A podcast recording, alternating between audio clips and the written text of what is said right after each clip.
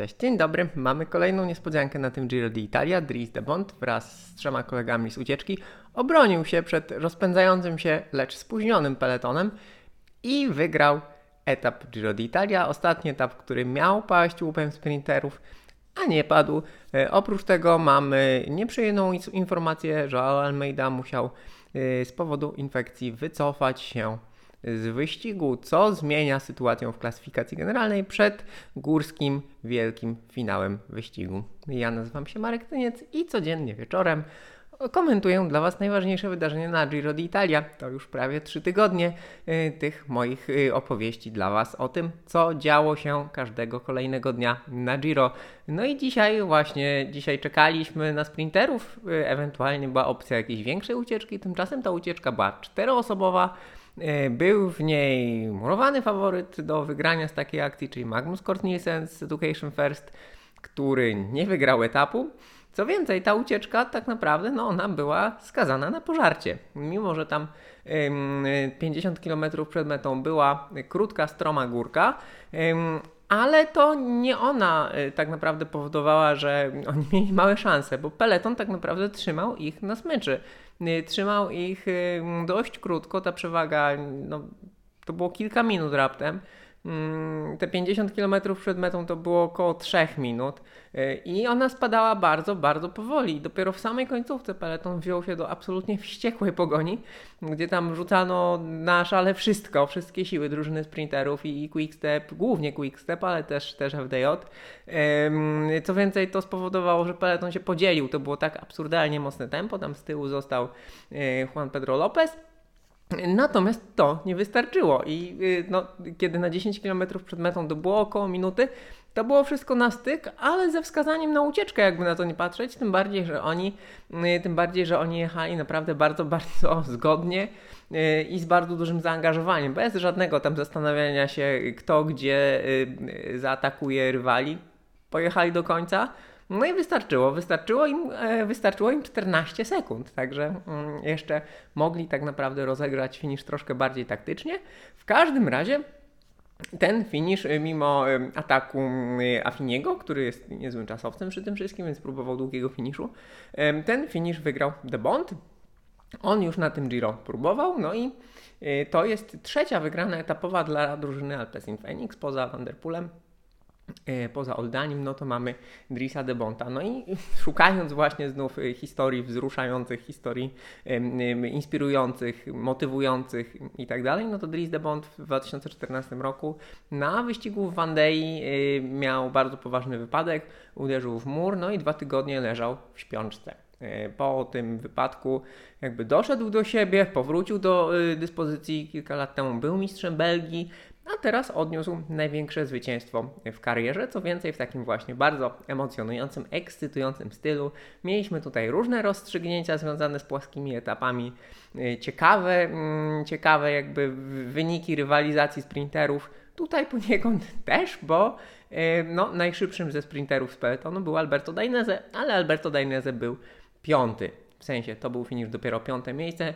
Zatem Demar, e, Cavendish, Gaviria, no oni finiszowali pewnie bez aż tak wielkiego e, zaangażowania, jak gdyby mieli to robić o zwycięstwo. Co nie zmienia faktu właśnie, że Dainese był najszybszy ze sprinterów, a sprinterów ograła ucieczka.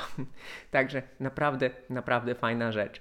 E, wspomniałem o wycofaniu Almeidy. Almeida z pozytywnym wynikiem testu na COVID i oczywiście odezwało się wielkie hurdur e, w komentarzach pod tym newsem, że przecież nie można zawodnika wykluczać, bo przecież na pewno jest bezobjawowy i tak dalej, i tak dalej. Natomiast no, komunikat drużyny jest prosty. Almeida zaczął się czuć źle, zaczęło go boleć gardło. E, no i cóż, no, COVID, nie COVID, bez względu na to, co sądzicie. Zawodnik z infekcją to troszkę szkoda zdrowia, tak? Bo no, z dużym prawdopodobieństwem zacząłby gasnąć, to znaczy po tak ciężkim wyścigu, jeszcze z dwoma ekstremalnie trudnymi górskimi etapami, z dużym prawdopodobieństwem zacząłby bardzo dużo tracić. Sezon jest długi, kariera jest długa, nie ma co ryzykować. Pamiętajcie e, o tym, że takie przypadki infekcji właśnie w końcówce Wielkiego Turu się zdarzają. Tutaj warto przypomnieć choćby Thibaut Pinot, który w 2018 roku musiał się z dnia na dzień wycofać z zapaleniem płuc Także, no przykra sytuacja, przykro, przykra sytuacja. Tutaj jeszcze y, myślę, że powiem jedną istotną rzecz, to znaczy Inigo San, Inigo San Milan, czyli trener między innymi Pogaczara, ale także Almeidy, który y, jest y, no, bardzo dobrym fizjologiem. Y, On y, badał, jakby prowadził badania wpływu COVID-u na ym, dyspozycję sportowców. Y, Robił tych badań dość sporo w krótkim terminie, w dłuższym terminie. Zatem myślę, że tutaj no, wie co robi i to wycofanie Almeidy poza tym jakby, że no, obowiązkowe związane z covidowymi przepisami y, wciąż, no to y, tak naprawdę jest dla jego zdrowia, no bo zawodnik z chorobą, która obciąża organizm przy tak wielkim y, wysiłku planowanym w najbliższych dwóch dniach, y, no nie ma, nie ma co szastać zdrowiem. To jest młody zawodnik, ma jeszcze wiele przed sobą. Tutaj pokazał, że jest bardzo waleczny, y, pokazał dobre parametry fizyczne, mimo tego, że trochę odstawał zarówno od Kar- Karapaza, Hindleya, jak i Landy. Ale myślę, że przyszłość wciąż jest przed nim, także nie ma co ryzykować. No i a propos przyszłości. Wszystko się w związku z tym zmieniło. Mamy pierwszą trójkę, bardzo oddaloną od kolejnych zawodników, no bo Carapaz, Hindley i Landa są w minucie 5 sekundach, a potem Nibali, który awansował na czwarte miejsce, ma straty 5,48.